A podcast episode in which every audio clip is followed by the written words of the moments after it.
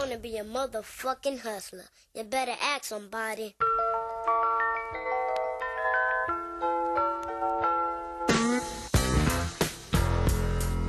What is up, guys? You're listening to the MF CEO Project. I'm Andy. I'm your host, and I am the motherfucking CEO.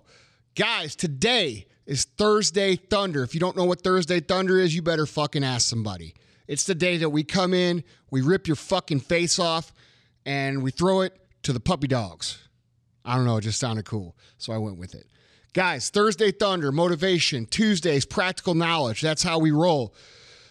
Thursday Thunder is solo. Tuesdays with Vaughn the Impaler and Tyler, the, sh- the salmon shorts wearer. So, guys, look, I want to tell you a story today. I want to talk to you about something that I feel is very important, and I'm going to use a story about myself and one of my passions to explain it. As you guys may know, I'm very into cars. I've always loved cars. I've always been a big car fanatic uh, since I was very, very young. Um, and they're a huge passion of mine. And some of you may know that there's a new car coming out, the 2017 Ford GT, which is very, very exclusive. They're only making 250 cars the first year. And to get one, you had to actually fill out an application and meet certain requirements. And the requirements were you had to have a social media presence, you had to be a previous Ford slash Ford GT owner, and you had to make a video uh, explaining why you should get a car. Very unorthodox thing for most car companies to do, but with the amount of cars that they were not producing and the amount of demand because the old Ford GT, the 05 and 06, there was 4,000 cars. There's only 250 of these cars first year. Um, that means there's huge demand. Okay. There's lots of guys who have lots of money trying to get these cars, and you cannot just go buy one. You have to be hand selected by Ford to have the opportunity to buy one. So when I filled out my application, I you know, clearly I have social media presence. I'm getting, you know, plenty of exposure there. Uh, I do have two previous Ford GTs, and, and people would say, "Oh, Andy, well, you're a sure lock for that." Well, no, you got to consider the fact that like there's guys that are celebrities, there's guys that are uh, Jay Leno, there's guys that have five, six, seven, eight Ford GTs. I know that sounds ridiculous, but it's really a cult following.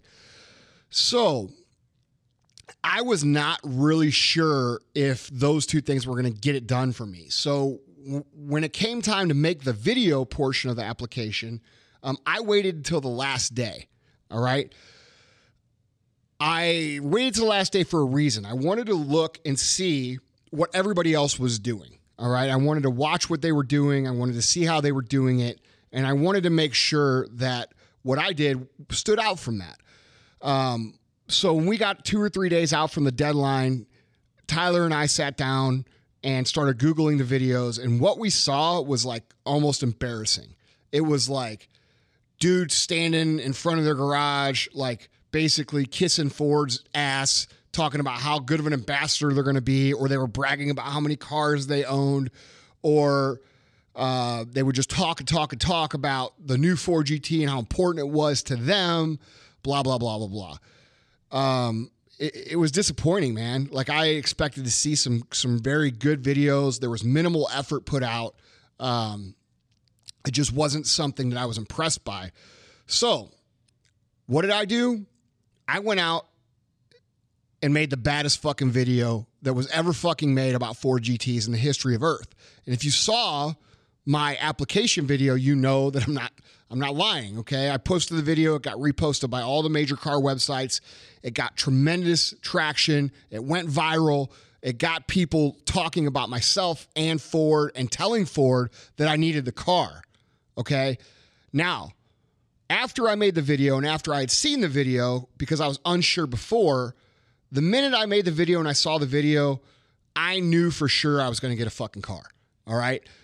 Why did I know for sure? Because I kicked everybody's fucking ass in the one aspect that everybody else sucked in. All right. What it means is, and what the lesson I want to tie to this is, guys, is I did not leave it up to chance. Okay. So many people go through their whole lives leaving things up to chance. They go 40, 50, 60, 75% of the way. Let's just call it three quarters of the way to a job well done, and they leave the rest up to somebody else. Okay. That is loser mentality. All right. You have to understand how important it is to go all the way, to go the extra mile, to do things in such a way that it forces people to take note of you, whether that be developing an exceptional skill or whether that be going so far above and beyond your job requirements at work or whether it be doing something extraordinary to attract the mate you want. It doesn't matter. It applies to all areas. You have to let go of the idea of leaving things to chance. Winners don't do that. Winners go so far and above and beyond what is actually expected, quote unquote, the extra mile or exceeding expectations, that they do not leave anything up to chance. They force the result. And I get it, guys. There is some times where not everything is in your control, but you have to separate the idea of leaving things up to chance or using the idea that things are not in your control as an excuse. Lots of people hide behind that. They will say, "Oh, you know, well, it's this person's will or it's the company's decision or it's it's God's will." And some things are God's will. But most of the time when it comes to success, most of the time when it comes to getting a result, most of the time when it comes to producing big and earning big, it's not somebody else's will, it's your fucking will. And what keeps you from getting to that spot is your inability to recognize that you are in control of that last 20 to 25%. You are in control of putting so much effort into something that people have to notice, whether it's your employer, whether it's your customer, it doesn't matter. You have to go that far. You have to force their eyeballs on you. You have to make people say, well, fuck, that guy's definitely the right guy for the job. Look how much better he is than everybody else. Okay, but we have a tendency as humans to do what everybody else is doing. We look around at the people who are our peers and we say, okay, well, John's doing 80%, Mary's doing 80%, uh, Susie, she's doing 72%. So you know what? I'm going to do fucking 81%. And I'm better than them. No, you're not because you're not that much better to the point where it's fucking obvious that you're better. Okay? That we're talking about everything in life here. We could talk about fitness, we could talk about relationships, we could talk about business, we could talk about your career within a company, we could talk about being an entrepreneur. What we're talking about here is the extra set in the gym. What we're talking about here is the extra 10 minutes of cardio. What we're talking about here is you making sure that you leave your workspace spotless, that you don't even, not just leave your workspace spotless, that you clean everybody else's fucking workspace. That your project doesn't get done at the last minute, that it's done a week ahead of time, and it's exceeded the expectations of your superiors to the point where they use your fucking project to teach everybody else how to do something. That's what we're talking about. That's taking control. That is not leaving things up to chance. And guys, this is a skill. This is not a habit. This is not something you're gifted with. This is something you learn. This is something you practice. And eventually, yes, it does become a habit, but it's not one that people automatically have. You have to go the extra mile. You have to go all in. You have to quit leaving things up to chance if you want to win. Winners do not leave things to chance. There's not a fucking millionaire or a billionaire on the face of this fucking earth that leaves things to chance.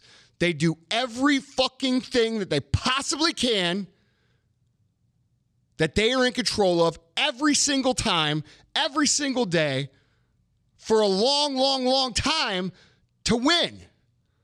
They control the table. They understand the last 20% is what separates them from everybody else. It's what separates you from where you want to be.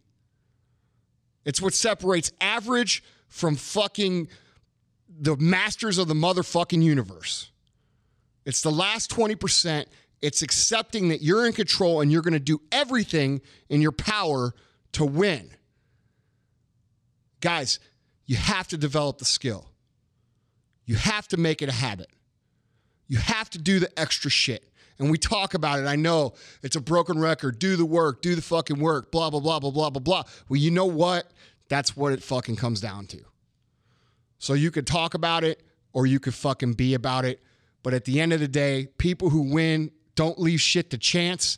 They go so far above and beyond to separate themselves from everybody else that people can't help but notice. And if you want to fucking win, that's what you have to do too. This is for the G's and this is for the hustlers. This is for the hustlers. Now back to the G's.